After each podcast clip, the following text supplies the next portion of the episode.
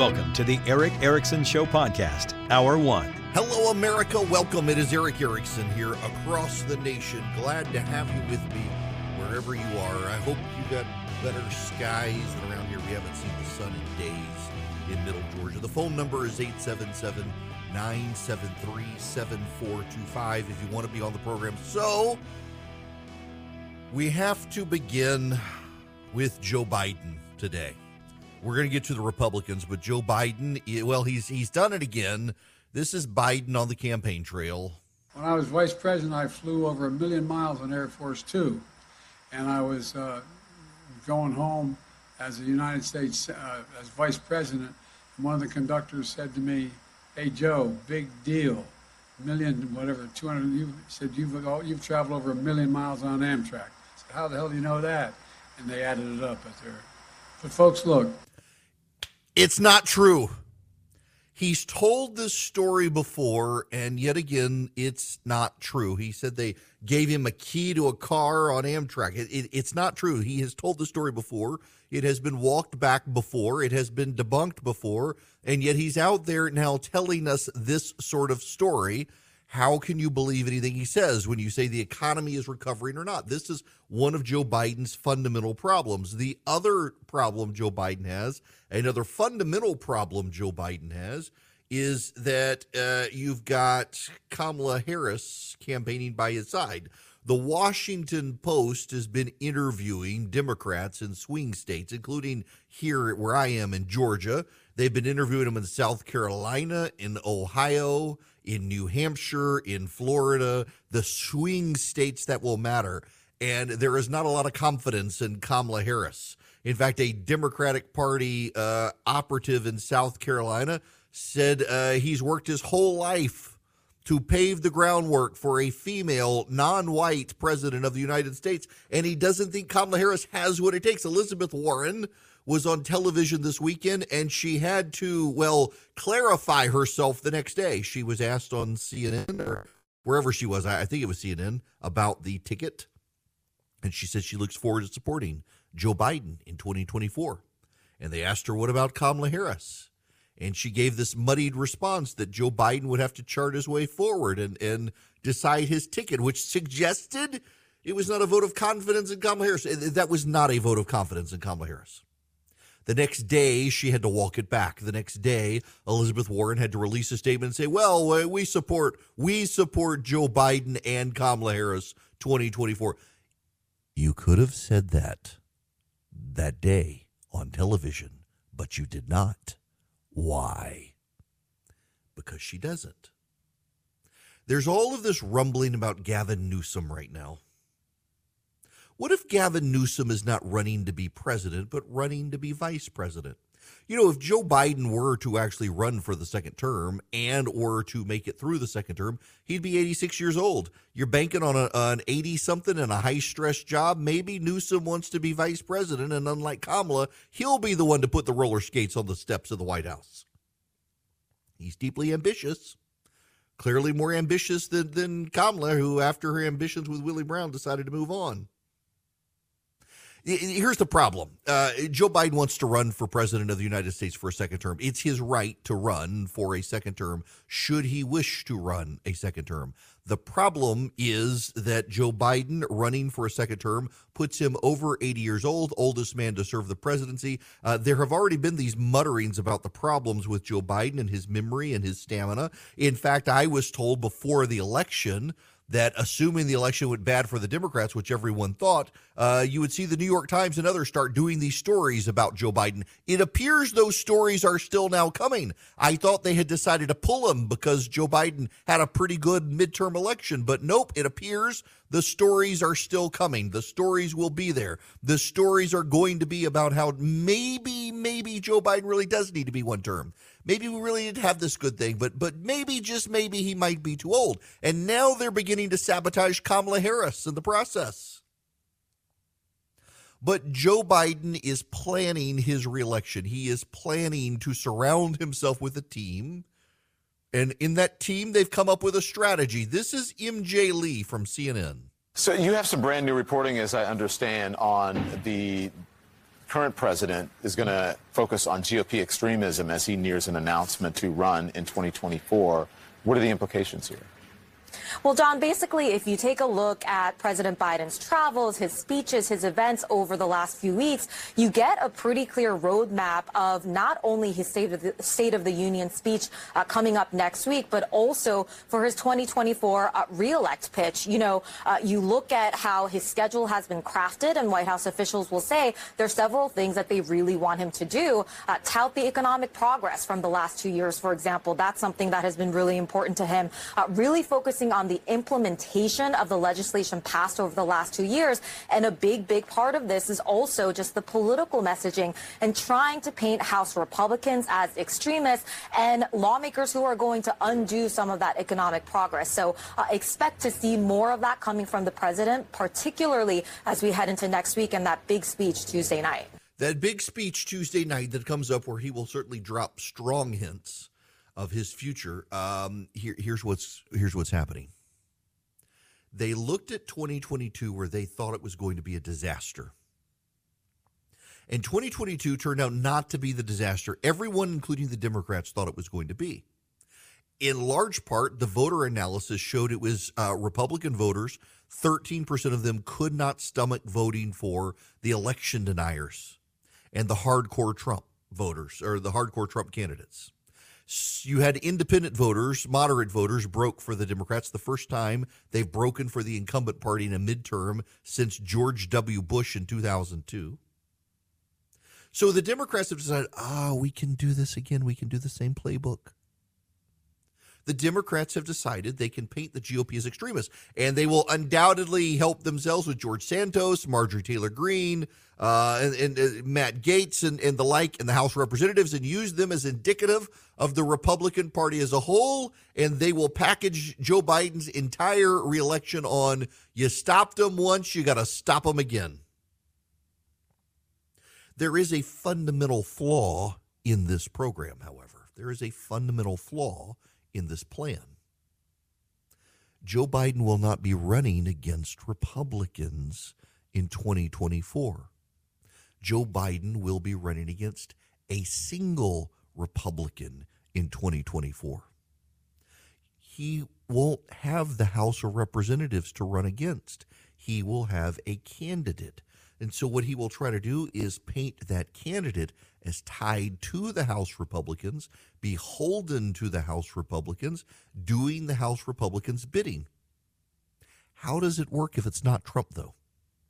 This is their problem in mapping out this course and in deciding that they're going to run against extremist Republicans. If you have a candidate who is not Trump, who has faced Donald Trump in the primary, who beats Donald Trump in the primary, it suddenly, based on the media's pre existing narrative, appears to be a repudiation of the things of Trump. So Joe Biden, then trying to run on the extremism of the Republican Party, faces a nominee who beat Donald Trump in a primary, who is therefore not as extreme as Donald Trump. Although you and I know they will suddenly say, oh my gosh, the GOP so extreme. They got this DeSantis guy or Nikki Haley or who Mike Pence, who's more extreme than Donald Trump. We didn't think we did not think it could become more extreme than Donald Trump, but apparently, you know, Nikki Haley is more extreme than Donald Trump, the, the woman who did not serve out all four years of Donald Trump's term, uh, left early. She she left because Donald Trump wasn't extreme enough for her.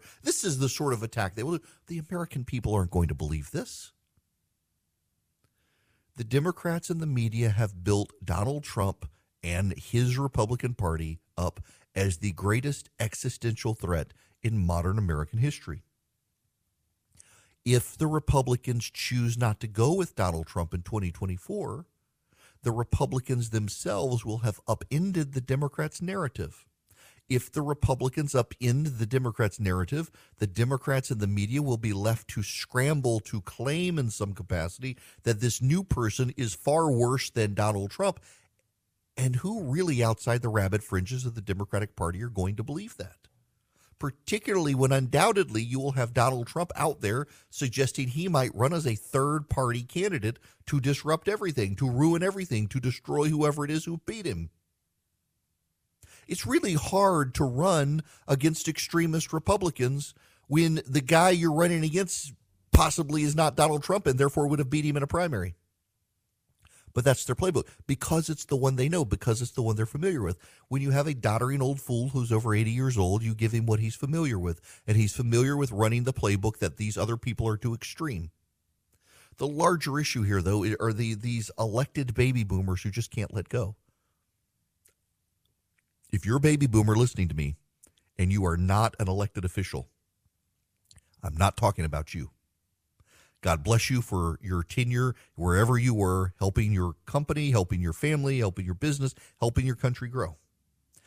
For some reason, though, there is this strain of baby boomer who gets himself elected to high office and cannot let go of the levers of power unlike the baby boomers you encounter when they greet you at Walmart or who are taking care of their grandkids or having a few drinks on the golf course, smoking cigars, telling great stories, or going back to their businesses as consultants to help them grow. These baby boomers, they stand there and say, Look at me! I have power! And they won't let it go.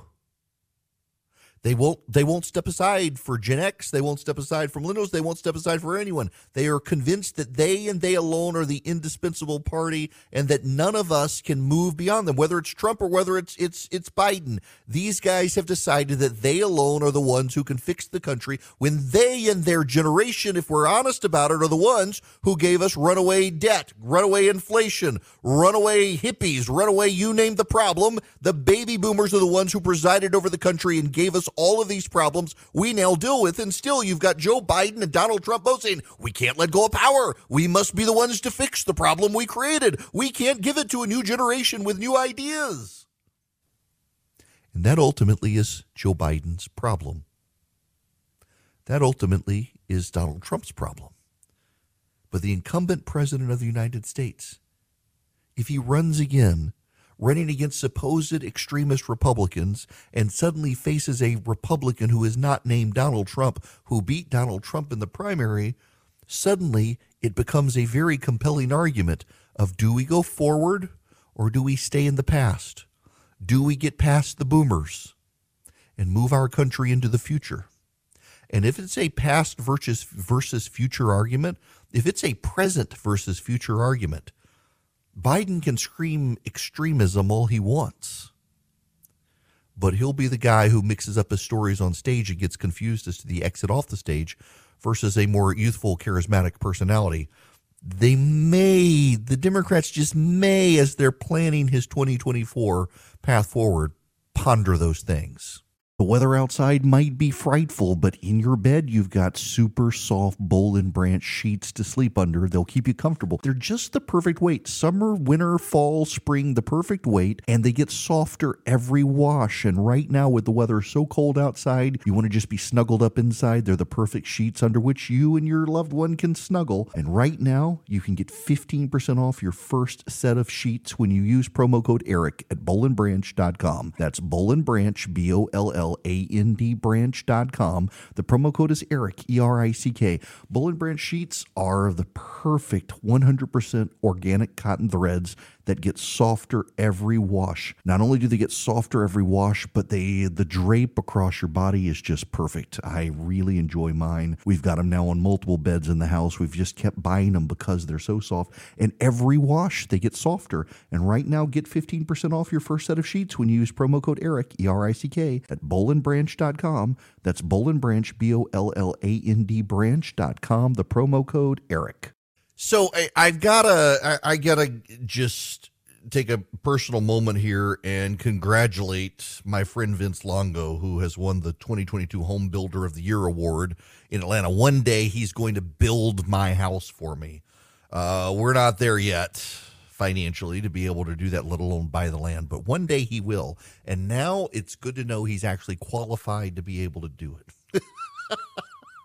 um, I, okay. Speaking of Georgia, have you guys heard this? The Democratic Party wants to have the Democratic National Convention for 2024 in the city of Atlanta, Georgia. Think about that for a moment. For the last two years, nationally, Democrats have attacked Georgia for being oppressive, racist, engaged in voter suppression, uh, misogynistic in in its um, uh, life and abortion laws, uh, dangerous in its pervasive gun culture, and now they want to bring their convention to Georgia. I mean, all of the things they have told us for so long they they now suddenly want to embrace Georgia, so they they boycotted the state and the baseball All Star game because of a supposed voter law that was going to harm people. And by the way, a University of Georgia survey found zero percent of black people who felt negatively impacted by the law. Think about that, particularly those of you who are listening right now who might happen to be journalists. Think about this: if you're black and you're a Democrat listening to my program, and I know some of you are because you call in just think about this for a minute. You all bought into the belief that this law was burdensome and would cause voter suppression and cause all sorts of problems. The University of Georgia, not exactly a paragon of conservative wisdom or an institution of the right, went out and surveyed people and found exactly zero black voters in Georgia who had a problem voting or felt the law did not work. 0% had problems. There was no voter suppression, according to this survey. But yet, Georgia was punished by Major League Baseball after Stacey Abrams asked for a boycott. And when they passed their pro life legislation, Democrats said they'd never come to the state again. I was walking down the street here by my office. They're filming a movie it's a movie about the civil rights era and the assassination of Dr. King. Uh, it's a, I thought it was Netflix, but my daughter told me it was Disney. Uh, they're filming right outside my office. Yesterday, they were firing smoke canisters to make it look like tear gas from the civil rights protests. All those Hollywood actors who said they would never come back to Georgia because of the fetal heartbeat law, they're here. They're here. They're working. They said if the law went into effect, they wouldn't. The law is in effect, and they're here. They said that in Georgia you would die. You would walk down the street and get shot because of concealed carry laws that Governor Kemp and the legislature in Georgia signed into place. I walked down the street and I lived. I survived. It was a miracle. I took my life into my own hands and I survived. And now the place is so terrible. It's such a third world hellhole where nobody can vote, nobody can walk down the street without dying, and no woman is safe without being hauled in, forcibly impregnated, and held down for nine months until they give birth. The Democrats want to bring their convention to the state of Georgia. Maybe the national narrative got it wrong. Maybe the national narrative didn't work out. Maybe, just maybe they were all full of bull to begin with. They whipped people into frenzy. They, dare I say it, lied. They lied. They lied, and people believed it. And some of you listening right now are probably some of the people who believed it. And you can't let go of the belief. You can't admit they lied. You can't admit you were such an idiot you believed the lies and now they, the, this place is so terrible they want to bring the democratic national convention. I actually hope that biden doesn't do this because i don't want to put up with traffic that week. Um, i don't want to i don't want to put up with the nonsense that would come with the democratic national convention in georgia. Uh, if anything, though, it might actually convince the state to keep voting Republican if they do come here, because you know Democrats can't have a convention without riots. So uh, it would be fun to see. What about the Republicans, though? When we come back, let's discuss where the Republicans are headed now that we know where Biden is headed. Hello there. It is Erick Erickson here across the nation. The phone number is 877 973 7425. Occasionally, occasionally, someone sends me a text during the show, and I'm now programmed out of great discipline because I get distracted very easily when friends text me during the show. I, I, now have it set so I cannot see the text until I go to commercial break because otherwise I'll get distracted. And unfortunately, my buddy Eric texted me and he has a great idea. And I wish I had seen his text message during the last segment. If you are just tuning in, the Democrats are considering moving their convention for 2024 to Atlanta, Georgia. That's right. Uh, they're, they're they're thinking the state that deprived people of the right to vote and forced women to have babies that should be where they take the convention. My buddy Eric has a brilliant idea. If the Democrats decide to bring their 2024 convention to Atlanta, Georgia, the perfect venue is not the Mercedes Benz Stadium. It's not the teepee where the Braves play. No, my friends, no, no, no, no, no. If the Democrats come to Atlanta, they should have their convention at Cop City. Yes, where the Antifa people have booby trapped all the trees. It's their voters. Uh, they've agitated for these people. Go hang out in the wilderness of South Atlanta at supposed so-called Cop City with all the Antifa kids who will be voting for him anyway. I mean, they might as well. The solidarity, brother. Go go hang out with the kids there, and and maybe you can can hang a hammock in a tree.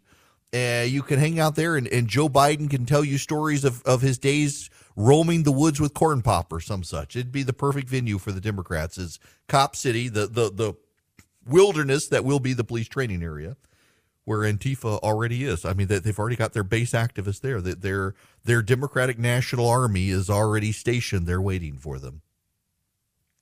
Now, uh, what about the Republicans? We should consider that Ron DeSantis is being attacked by Donald Trump, and he was asked about these attacks from President Trump earlier today. Uh, and let me just play you. This is the governor of the state of Florida talking about being attacked by Trump. This um, I roll out of bed. I have people attacking me from all angles. It's been happening for many, many years. And if you look at the good thing about it, though, is like if you take a crisis situation like COVID, you know, the good thing about it is when you're an elected executive, you have to make all kinds of decisions. You got to steer that ship. And the good thing is, is that the people are able to render a judgment on that, whether they reelect you or not. And I'm happy to say, you know, in my case, not only did we win reelection, we won with the highest percentage of the vote that any Republican governor candidate has in the history of the state of Florida.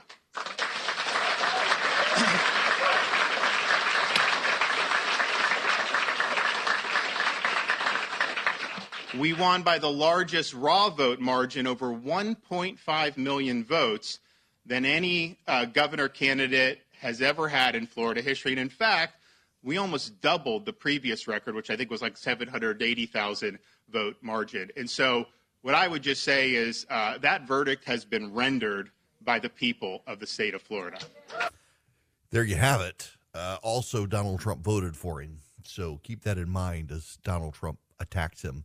Uh, one more bit of audio I want to play for you real quick. Uh, this is from Vaughn Hillyard at MSNBC who is uh, with one of the hosts talking about how Republican voters are looking for 2024. Right. And before you go further about the short straw, I am somebody who actually enjoys the campaign trail. And let's be very clear here for I folks that are like, are we seriously talking saying, about this? You have to talk with me. I know people are because people are asking that. I'm not and, looking at my Twitter folks, mentions. And for folks that are saying, why are we starting so early? Take into context four years ago, Hallie, there were already 10 I Democrats know. running for president on this date four years ago. And right now, when we're talking about pessimism at an all-time high, guess what? We got one presidential candidate, and his name is Donald Trump. It's not even Joe Biden. There's nobody else running. And so that's where the question comes into play is who is next? Is anybody going to get out there? Because look what Donald Trump did this weekend. He went to New Hampshire. He went to the New Hampshire GOP's annual meeting where he talked to the top activists around the state. He announced that the outgoing New Hampshire GOP chair is becoming his senior advisor in the state. Then he came here to the South Carolina State House, where inside the State House, he stood alongside three of the six GOP members of the U.S. House who endorsed him, as well as the sitting governor here, Henry McMaster, as well as the senior senator, Lindsey Graham, who endorsed him here. So Donald Trump is laying a foundation and really the putting uh, the onus on these other potential Republican contenders to get into the race, or else he's going to eat up some of this early support here. I want to let you hear from some of the voters we talked to over the weekend. Take a listen. I like DeSantis. You know, I like DeSantis, but I just don't think that he's cultured enough as far as business dealings around the world. What would be ideal would be Donald DeSantis ticket, that would be fantastic. Why not Tim Scott or Nikki Haley? We love Tim Scott and Nikki Haley, but he has been proven to be the best president that we've ever had besides Ronald Reagan. And Hallie, all of us here have now done this now long enough to know that the opinions of those folks you just heard from could very well change when the South Carolina primary comes around. That's why we took down their phone numbers and we will be tracking the sentiments of these Republican primary voters when others actually jump into the race. Yeah, uh, you know, this is really an important point to understand here.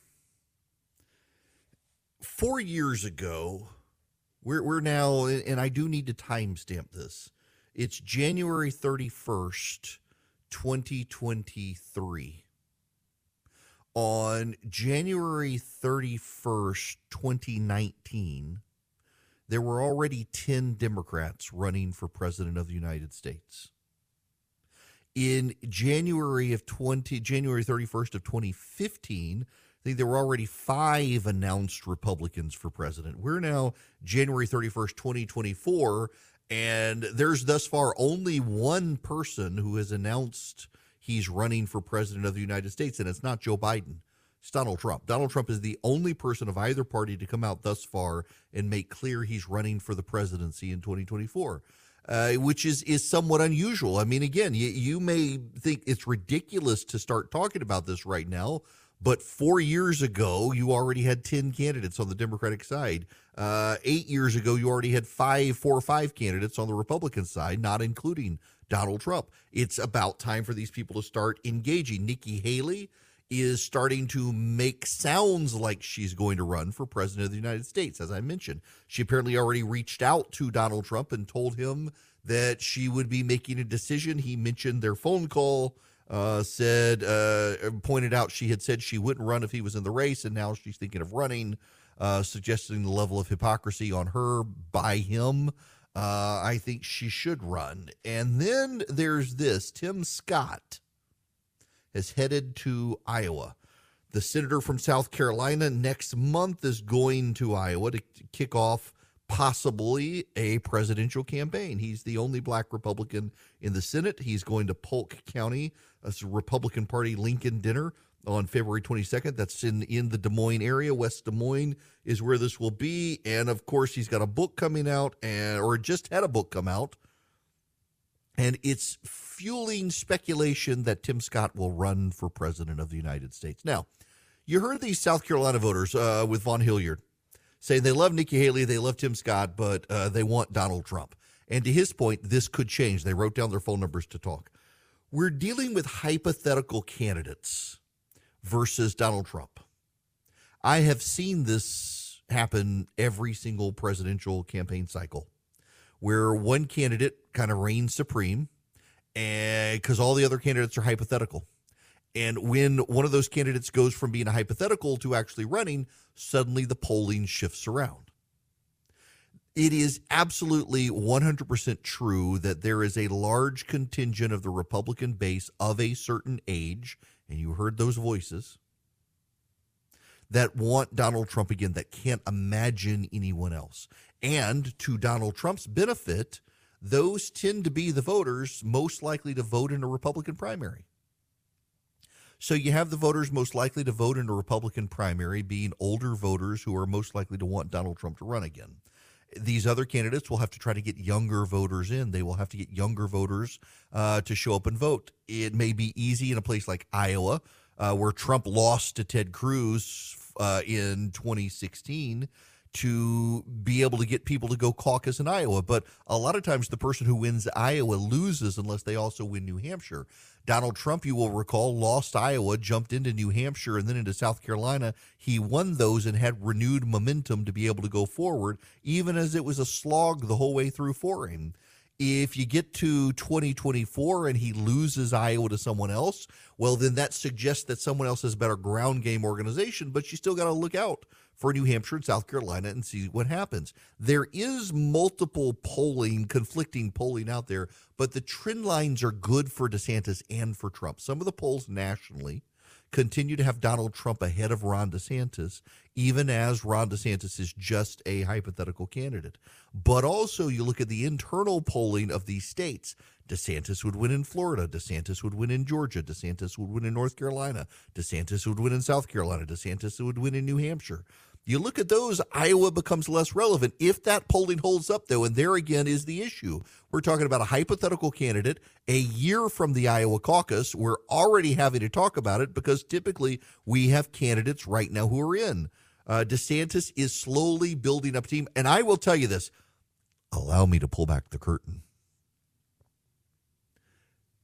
People outside of the DeSantis direct realm, but who are pro DeSantis they're already beginning the pushback on Donald Trump. So, those of us in the conservative media space, we are being engaged by people sympathetic to DeSantis. And we are engaged by those people to point out, not to attack Donald Trump, but to just point out DeSantis's record to make us familiar with it. So, for example, when Donald Trump says Ron DeSantis closed beaches in Florida, we have the actual documentation to show actually Ron DeSantis did not close beaches in Florida. Local governments did it. Miami Dade and in Fort Lauderdale, in uh, Jacksonville, local governments did, and DeSantis pushed back against them, telling them it was anti science to close beaches because the data showed that COVID did not spread well outside on the beach. And he was able to get some of them to reverse themselves we're starting to see battle lines being drawn on the right. Donald Trump is unquestionably the front runner for the Republican nomination.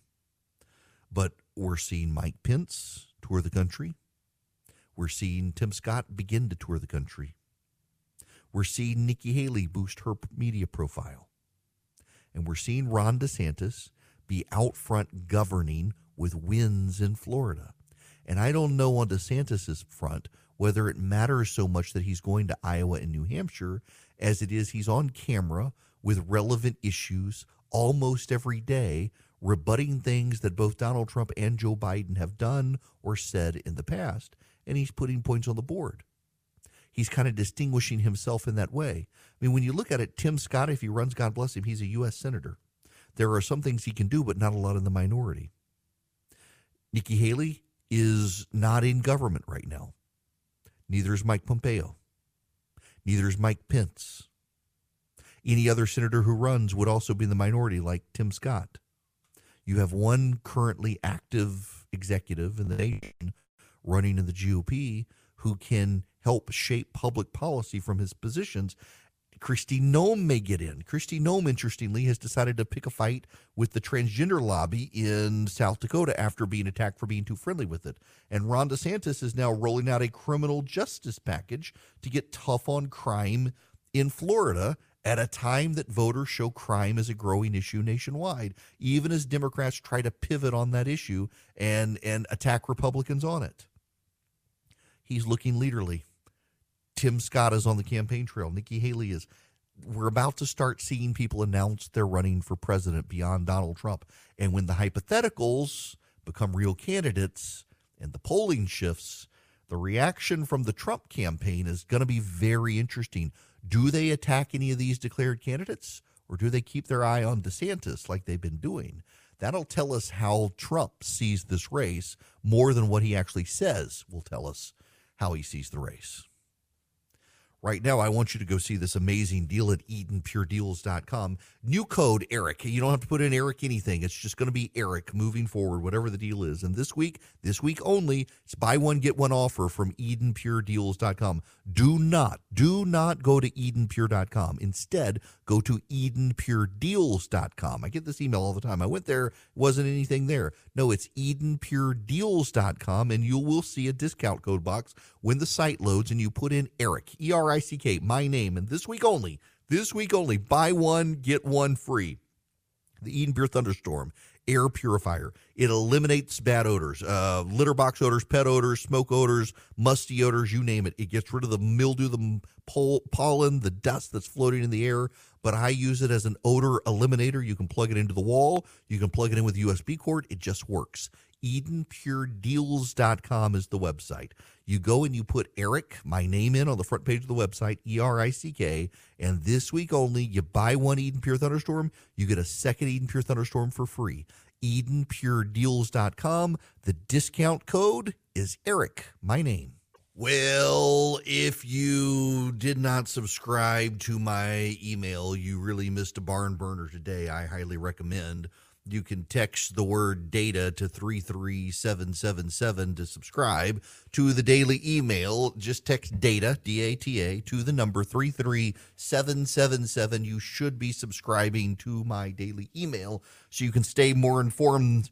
Uh, in addition, as the show launches at noon every day, you get the show notes all the stuff I intend to talk about and then some. You can see how much stuff gets left on the cutting room floor as the show goes live because there's just not enough time in the day to get to it all. You'll be more informed than all of your neighbors and everybody in your office if you text data to 33777 and subscribe. Let's see. I got time, Lee. I want to, or less. I want to go to you. Welcome to the show. Thank you, Erick.